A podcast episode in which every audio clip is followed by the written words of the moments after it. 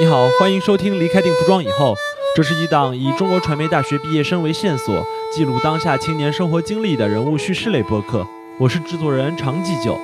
本期节目的两位讲述者都和我一样，在二零二零年从中传毕业，他们凭借对于戏剧还有电影的热爱，各自走在追求梦想的道路上。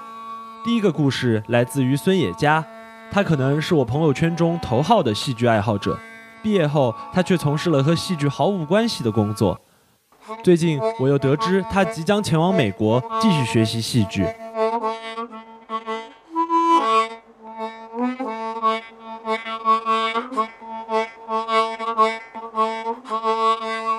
Hello， 大家好，我叫孙野佳，呃，我本科是毕业于中传的文艺编导专业，然后毕业之后，我是在北京冬奥组委媒体运行部工作，主要负责的是省观滑雪大赛台的新闻运行相关的一些工作。然后在冬奥组委的这个社会大学毕业之后，呃，我现在是收到了一个美国的 offer， 然后打算去美国去深造戏剧相关的专业，然后我主要的专业是戏剧构作。大三时，我和孙野佳一起在欧洲交换学习，我发现他好像并不是一个标准的戏剧影视学院的学生。孙野佳从一个高中的理科生变成中传的艺术生，很大程度上就是因为对于戏剧的热爱。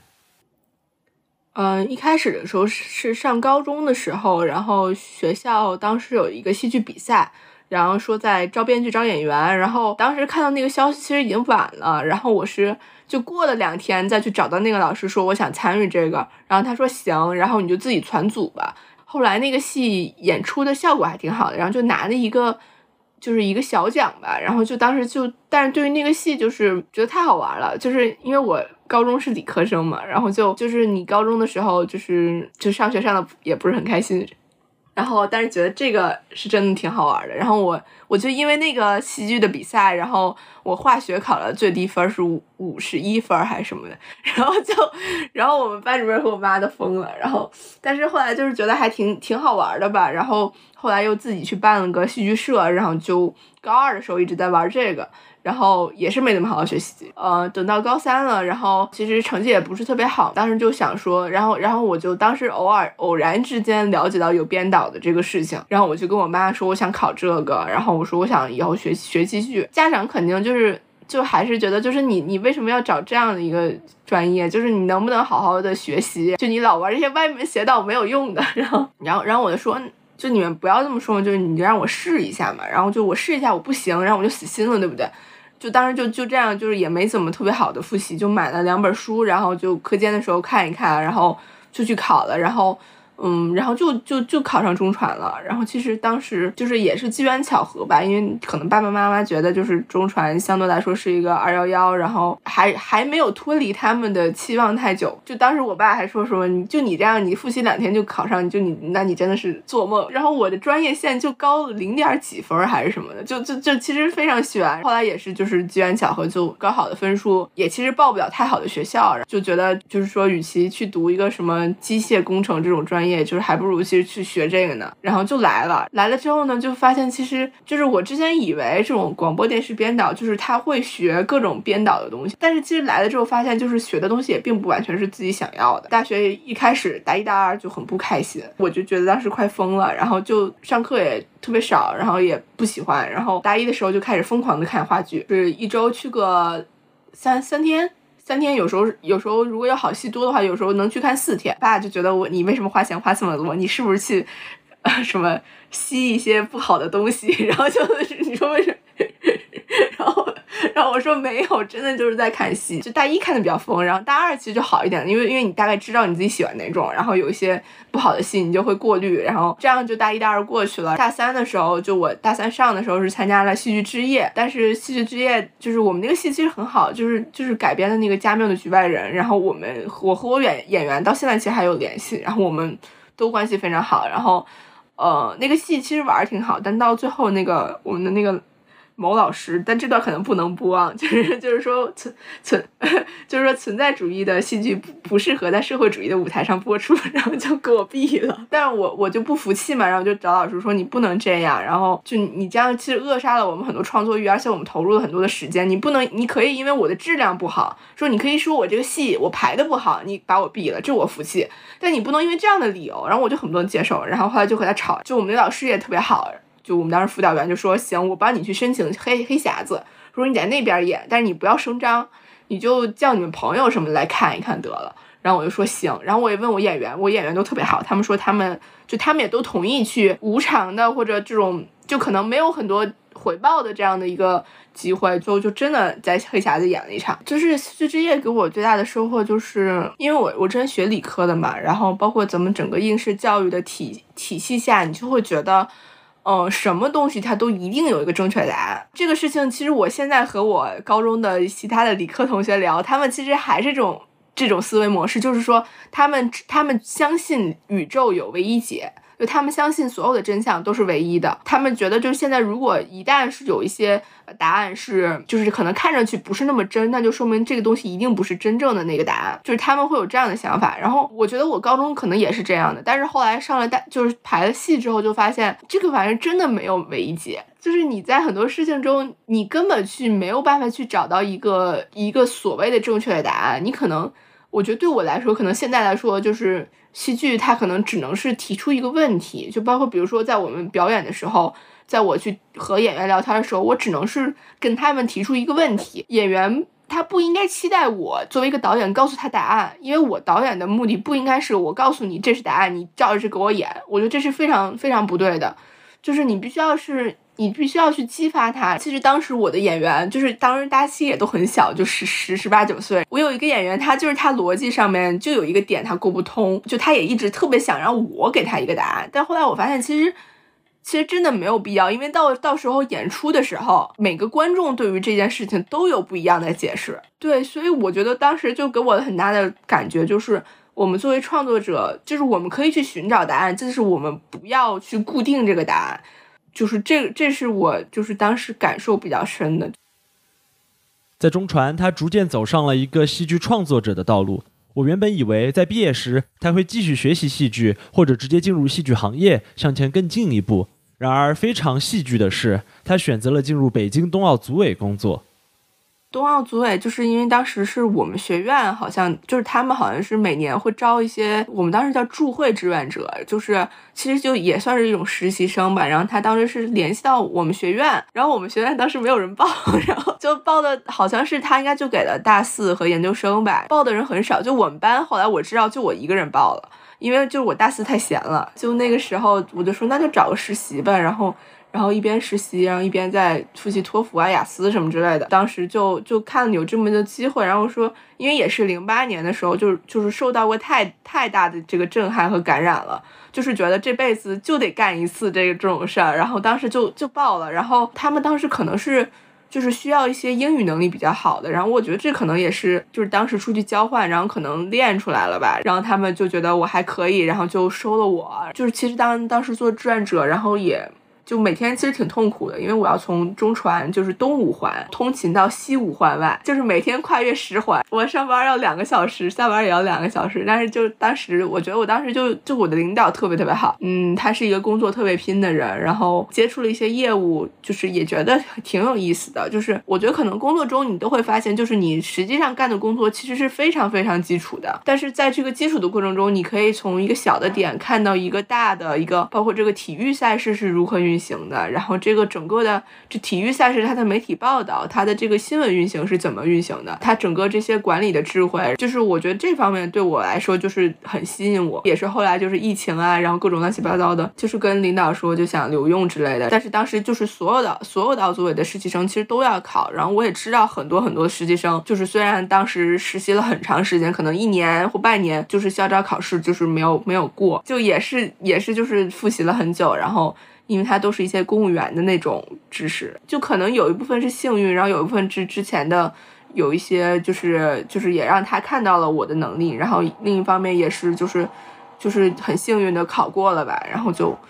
呃就就这样考上了。然后最最后去的也是我当时在的那个处室，然后也是跟着我之前那个领导，就后来就按部就班的，然后我们就前期规划，然后后期下场馆，然后就干到了结束，就好像其实也是按部就班的这样走过来吧。就是就是其实工作中整个大的工作没有遇到特别大的挫折，就是但是其实在工作中也接触到了一些就是嗯体制内的一些事情，然后其实也在那时候发现可能体制内并不太适合我自己。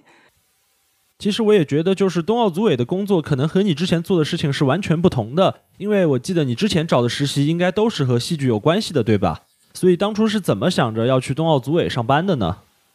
我我大一暑假的时候，当时是在开心麻花就是实习，但是那个是做策划，然后就是其实其实其实就是读剧、读文学作品、读小说，然后去写一个意见。这是当时第一份实习，就我其实几份实习基本上都围绕剧剧场的。大二的时候是在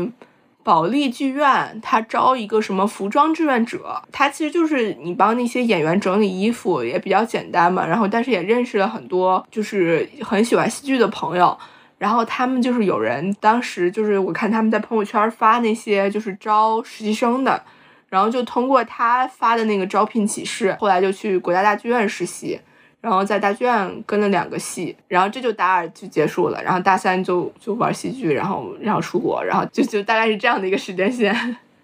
就我人生规划中，就是我毕业之后一定要去读研，就是好像这是我们脑海中的一个固定的一个对一个 mindset。但是你可能毕业之后发现，就是完全不是你想的那样，然后就必须要去找工作，然后你找找工作你还找不到，就因为我当时其实也找工作找了很久很久，然后其实冬奥这个是我觉得很靠谱的一点，就是因为我是实习留用，就是就是实习之后，然后我们领导看着我比较好，后来我就凭着自己的努力，然后又考了考校招，然后也是过五关斩六将才考上的，就其实也是大费周折。然后当时同时其实我也在找其他的工作，就我当时其实也在找影视相关的工作，看到了一些乱象吧，因为当时我那年就咱们那年不是二零年，然后我本来想去剧场工作，但是其实后来发现剧场一个岗位都没有，因为都关门了，然后就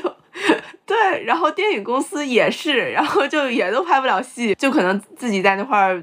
策划一些小项目，但是可能十个项目也九个黄，所以它其实也并不太需要你这种没有经验的新人去进入。当时其实找工作也找也挺烦的吧，然后之前其实没有想过留在冬奥，就是没有想过考冬奥，然后其实也是后来也是机缘巧合，就是发现好像也找不到我本专业更好的机会。当时其实我爸妈也是劝我说说你不一定毕业之后一定要去干你这个本专业的工作，就是你你其实可以尝试一些新的东西，可能对于我们怎怎么这种专业来说，就是你需要有自己的生活阅历，你需要真正的生活过，你才能去创作出来。然后我就说行吧，那我就当这两年读一个社会大学吧，所以我前两天发朋友圈我说社会大学毕业了。就是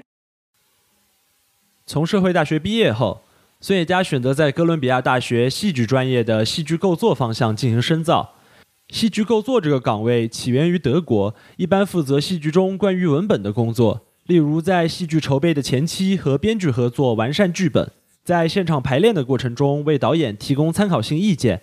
在欧美国家，这是一个较为成熟的工作岗位。目前国内的一些戏剧作品也逐渐开始设立戏剧构作的岗位。他告诉我，在申请过程中，他觉得两年的工作经历反而让自己对于戏剧与表演有了新的感悟。就是我觉得我可能属于那种就是怎么着都不会死心的那种人，就是刚毕业的那一段时间其实是基本上就全心投入在工作里了，后来呢就发现其实你还要有自己生活，就是你上班的时候你就把自己负责的工工作一定要落实好，但是你你其实下班之后你并不要太去想这些事情了，就是你可能还是要有自己的生活。然后也是当时我嗯，就是我就想说那我就看看有什么班儿吧，白天上班，然后晚上回家之后就报了一个那个一个戏剧表演的班儿。嗯，就是现在不是很多那种 Zoom 大学嘛，有很多国外的学校他们会开线上的一些短期课程，我也是就是机缘巧合下去找到了这这相关的课，然后我就看了一个时间比较合适的，其实都不太合适，然后就是你就要半夜起来上，后来就上了一个周的，当时好像是那个英国那个 RADA 就是那个皇家戏剧学院的线上的短期课程，然后当时就每天好像是一点晚上一点到五点吧，就是黑着眼圈然后上了上了一个周的那个课。我就记得我好像第一次上那个课的时候就真的就是感觉自己活过来了，就是嗯，好像这么久的这种强度非常大的工作好像在那一刻都知道了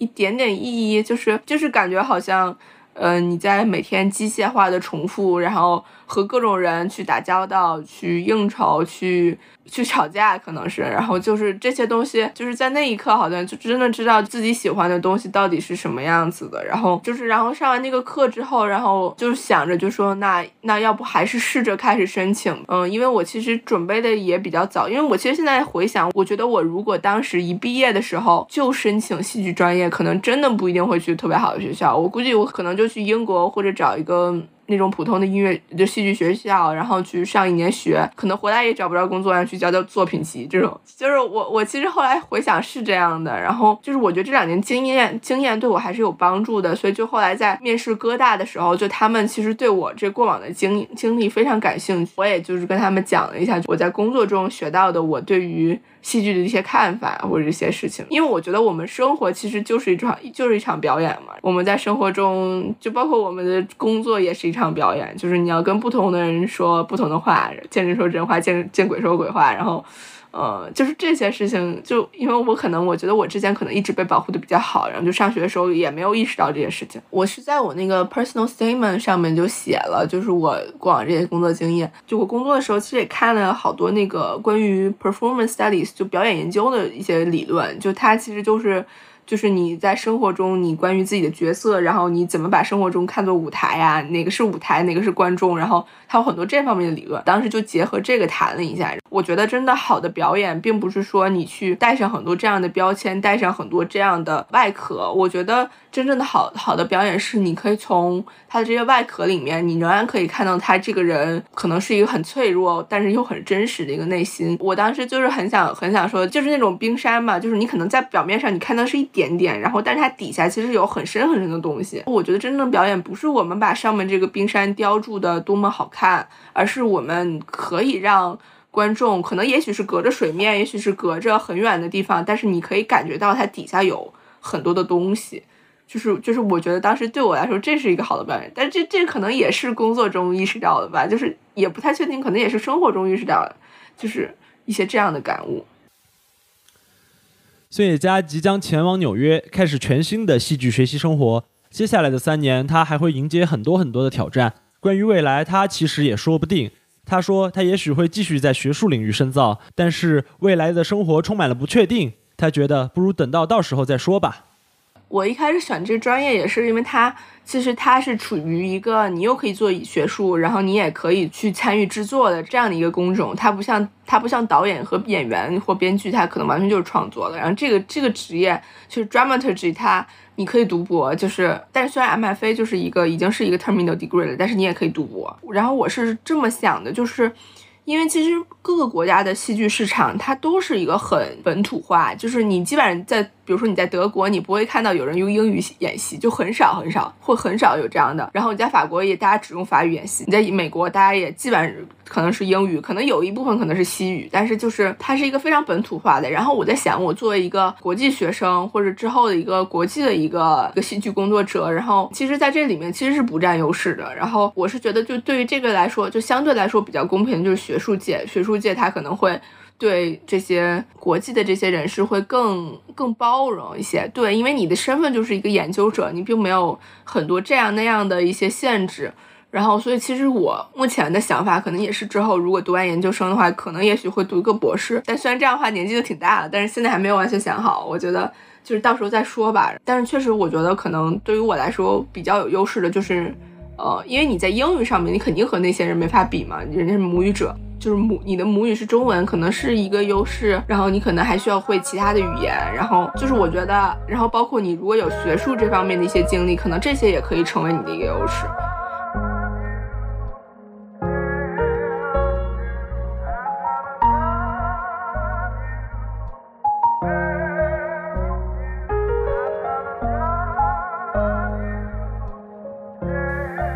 接下来是一个关于电影理想的故事，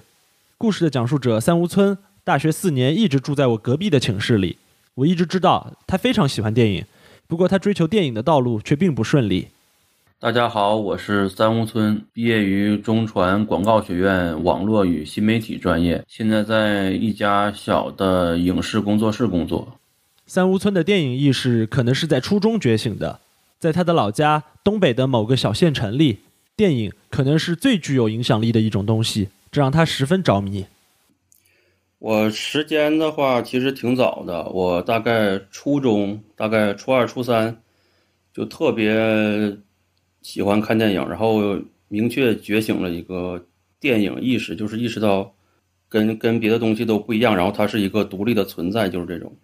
随着这个成长阶段不一样，可能对自己的认识也不一样，然后每个阶段回顾那个时候为什么喜欢电影，可能都有不一样的理由吧。然后我现在对自己的总结就是，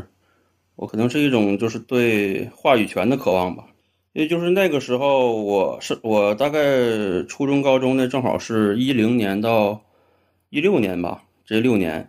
然后那个时候正好是，我不知道你有没有印象，那个时候正好中国电影特别蓬勃发展的一个一个一个时候，特别是到一二年以后，很多时候电影成了一个全民话题。然后我记得一二年的时候，那个时候徐峥那个什么，对徐峥的那个《泰囧》，然后当时十十几亿票房吧，然后基本上那那一个月好像各种各样的节目新闻都在说他。然后我觉得就是那个时候我是看到了，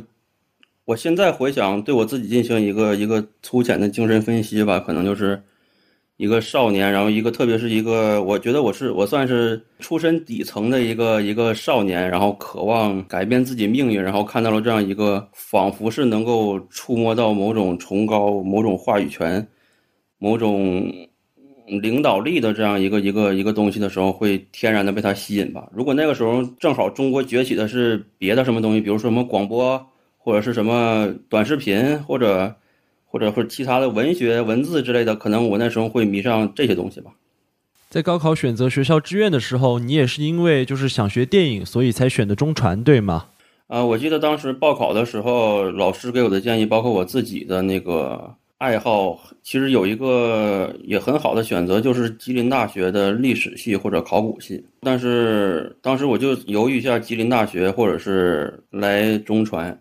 然后我简单的犹豫了一下之后，就觉得还是来中传吧。因为当时我其实如果学电影的话，可能更好的途径是你去艺考，然后考个那个。但是当时我那个就可能我父母没什么文化，我我我父亲是初中毕业，然后我母亲也是文盲，然后他们也没有办法给我什么指导。然后我也是那种就是小镇做题家云集的那种一个县城的重点中学那种环境，也不太有人会在这个艺考这方面的思路。那个时候我们认识艺考，那都是实在这个考不上本科了，然后你你去学点艺术什么的，对，或者有钱人，对，基本上就这两种。然后所以等到我高考完事之后，我才想起来，那我学电影好像就是只能曲线救国，然后找一个可能跟电影能够搭上边的这么一个本科学校，然后就就就来到中传了。但是就是在咱们广告学院，其实我们的专业和电影一点关系也没有。你当时是怎么开始学习电影的呢？我记得最开始就是选那个公选课，通过那个课认识了一个袁教授吧，嗯，然后后面跟他关系处的还挺好。然后就是当时第一次选课，就是因为就是通过室友拉着我去选了这么公选课，然后我是上了第一个正式上了第一个那个跟电影有关的课吧。我还记得那课叫什么外国电影在中国的传播与影响，好像是。然后后来我发现了一个学校的选课系统的一个一个小功能，就是它有搜索框，就你打打出关键词，或者是直接搜老师的名字、课的名字，它就能给你列出一大串的。然后后面我发现了这个功能之后，我就在里面主动搜索，然后也听到了很多高质量的课，甚至研究生的课。然后对我我觉得对我的这个对于电影的认知还有理解还是有挺大收获的吧。中传的公选课还有跨专业选课的存在，我觉得还挺重要的。当时我通过跨专业选课抢到了人文学院的鲁迅研究，三屋村则开始了自己的电影学习。不过这一类课程往往并不是很深入，三吴村萌生了深造考研的想法。然后就是肯定光这样蹭课肯定不满足嘛，所以后面就萌生了要进一步深造考研的想法。因为我本来就是想学电影嘛，然后肯定会比较早就考虑自己如果真的要在电影这行干的话，未来的出路是什么。然后大二的时候有这个想法的时候，肯定还没到报班那一步嘛。然后我就是还是上课，然后跟那个袁教授多接触。然后他当时还是出题人，然后还能参与批卷。然后我还真的发现，其实跟他接触对我未来考研是有好处的，因为就是这些老师出题肯定也都是优先自己最近感兴趣的，或者最近正在重点做的一些科研项目来来出题嘛。就比如我考研那一年最后一道大题，当然那年不是这个袁老师出的，是另一个张老师出的。然后当时我考研的时候，那最后一道特别重要的大题，就是基本上是这个老师的一个正在做的一个好像是国家级科研项目的那个标题原封不动的，可能只改了几个字就直接做题干了。呃，然后当时我我知道这个袁老师是出题人，我是有一点功利的目的，然后去接触他的。但是其实我整体可能还并不是那么功利的一个人吧，然后跟他更多的是感觉有点有一段时间感觉像是忘年交相处似的，然后他也对我很好，然后我也帮他干各种活什么的。我记得有一次，哎，我特别小资的去看舞台剧，然后把那个就是北京的舞台剧那票都很贵嘛，便宜点的可能也得得两百多什么的。然后我就有一个月把自己生活费都那个花超了，然后他他知道之后还赞助了我两百还是三百，就是白给我的，我还挺感动的。然后我当时认识他之后，也通过他的研究生还有博士生了解一些考研信息什么的。然后后来正式开始考研学习之后，然后当时不是考四门嘛，英语、政治还有两门专业课。对，然后我挑其中一门我觉得没有把握的研究课，我那没我我挑了其中一门我觉得没有把握的那个专业课我报了班，然后那个有把握的我就没报，是自学的。结果就是第一年考研，二零一九年十二月考试，然后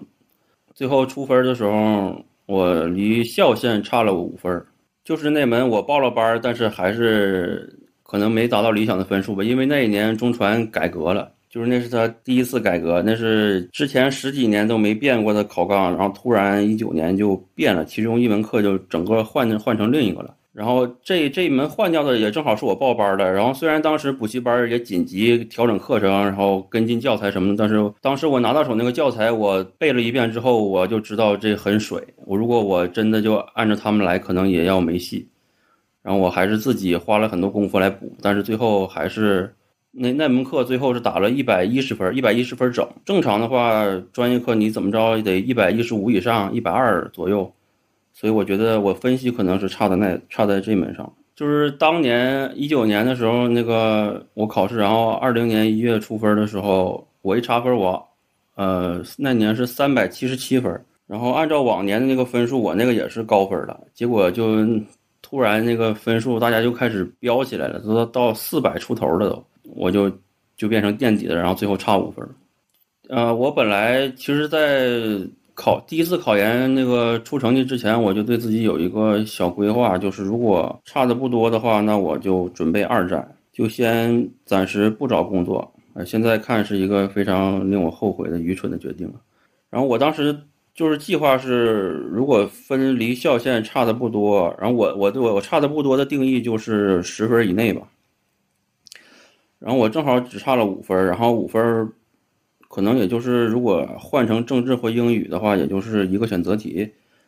然后换成名解可能就是半个名解的分吧，半个名词解释的分，然后我觉得差的也不多，我就二战吧。结果这个二零年的时候，这个七月晴天霹雳啊！我本来按部就班的在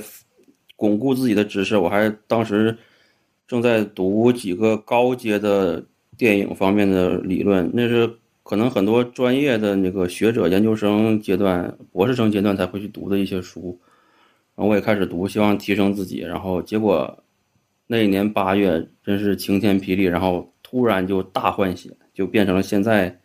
中传的这个考试的模式。你就是原来它还是每个专业考跟专业相关的专业课嘛，比如你新传考什么传播学概论之类的，像我电影考电影史、电影电影理论什么的，那一年就全都换了，就是所有专业公共课还是英语政治，这个没法变，专业课就全都换成一门叫主题写作，就是现场让你写一个大作文，然后另一门是变成了什么什么就大概文史哲基础之类的，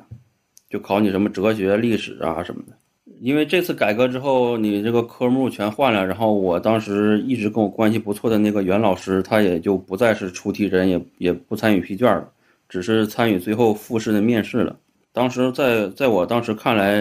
现在我回头看我当时应该做出的明智的决定应该有两个方向，一个是我赶紧就换学校，换一个依然考电影相关的学校，然后或者是我就就地找工作，虽然那个时候可能八月也不太好弄了，但是对也还也还来得及。嗯，但是当时我毕竟跟那一个在我看来很厉害的老师，又是博导教授，然后也学术能力也还行，然后而且我曾经是明确的收到过他的反馈信息，就是我能过初试的话他是他是肯定会要我的。然后我就最后决定博一下，还是考中传吧，结果这事实证明我这个博输了，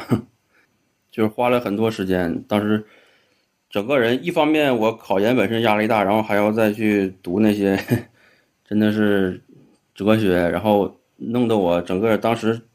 那半年甚至包括未来的一年多，可能我整个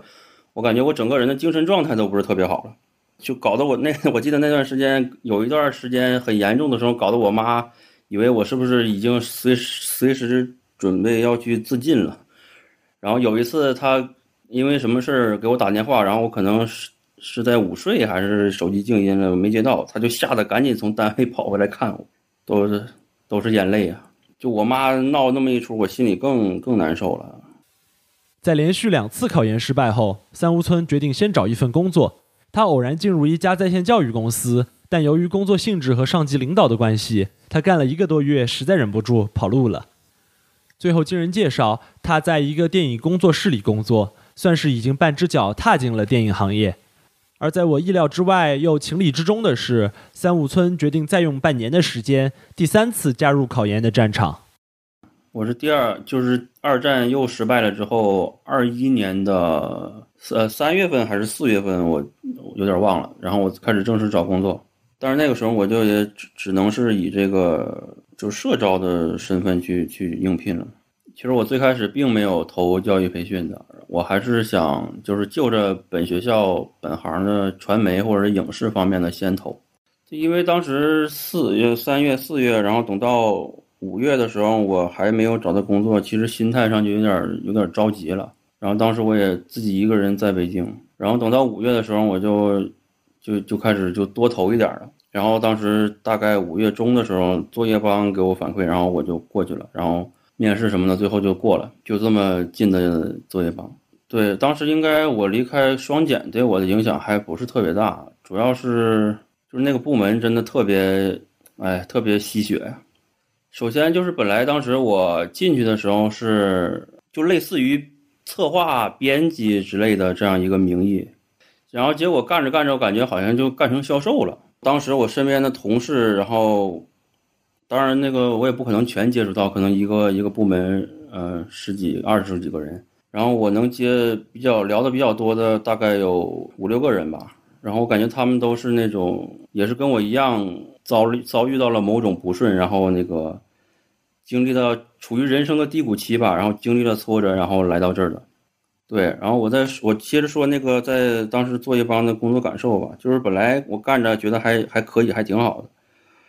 然后结果突然有一天空降来了一个也是新入职作业帮的一个可能被猎头从哪儿挖来的一个一个一个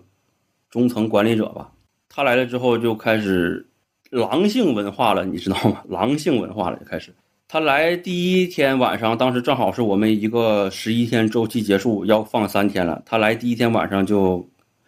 金口一开，三天假期变成三天休息变成两天，就是刚来就搞这种事情。然后后面也本来我们应该是下午一点上班嘛，然后好几次他都提到了上午十一点开始上班，总是开会，然后放那种也没二十年前，可能十几年前那种互联网刚兴起的时候流传的一些什么打鸡血的那种励志视频哦。然后他我印象最深刻，有一次他给我们开小会说我不鼓励加班，然后这话一出，当时真是对下面的人一片哗然呐、啊。开了会之后，还就大家互相之间就都在都在骂他。本来我们当时你想上十一天就已经很累了，然后还是要就是干的事，每天每个工作日工作时间也挺长的，然后他还来这么一招，就是真的是干不下去了，真的是要干不下去了。然后我们我七月初辞职的时候是很多人都都都要选择辞职了，然后大概七月十号的时候就那个部门就已经差不多四分之三的人就都都走了。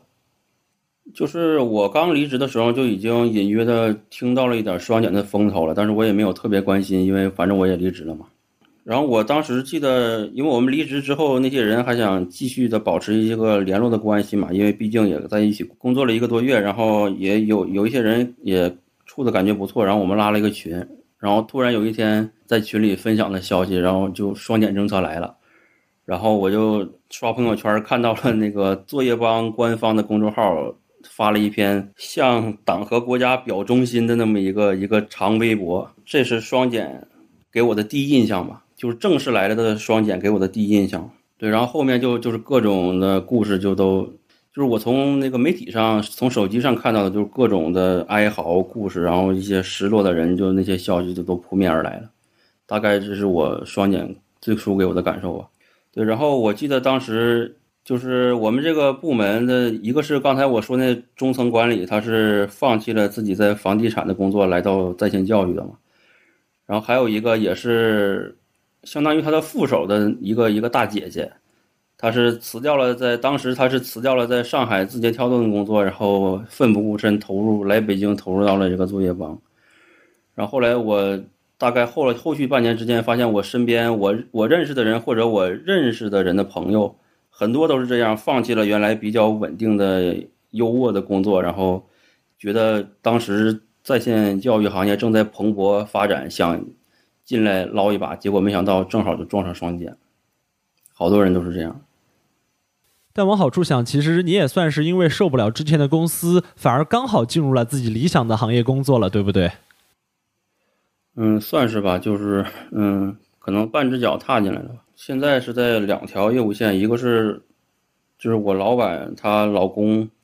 自己写了个剧本，然后投了创投的项目，然后在北影节现在已经进入到了最终的环节，就是那个能肯定能拿到创投的奖项了，然后也有展示的机会了。然后还有一个日常的一些项目，就是拍一些短的纪录片和宣传片什么的。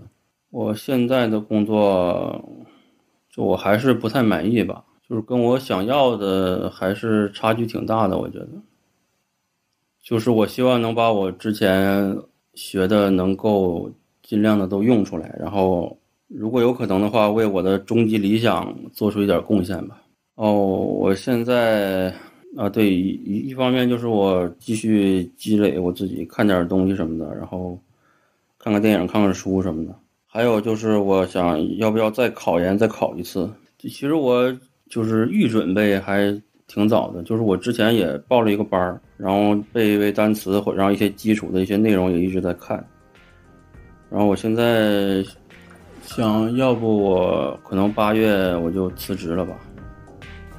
三屋村并不是一个话特别多的人，不过谈到电影他还挺能说的。如果你在 B 站搜索三屋村这个名字，你会发现他有一期聊电影《长津湖》的内容，播放量超过了十五万。我相信他和电影的缘分应该不会那么浅。时间其实过得很快，半年后我们的二零二二年就过去了。孙野佳那个时候大概已经习惯了纽约的生活，三屋村可能会静静地等待成绩公布。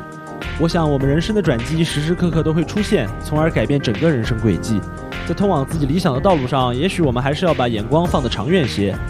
李安在自己三十六岁时才拍出了《推手》，获得金马奖的提名。包括我在内的很多人也都拿这个故事给自己打气，希望到二零二三年我还能继续记录他们的故事，这对于我自己来说也未尝不是一种鼓舞。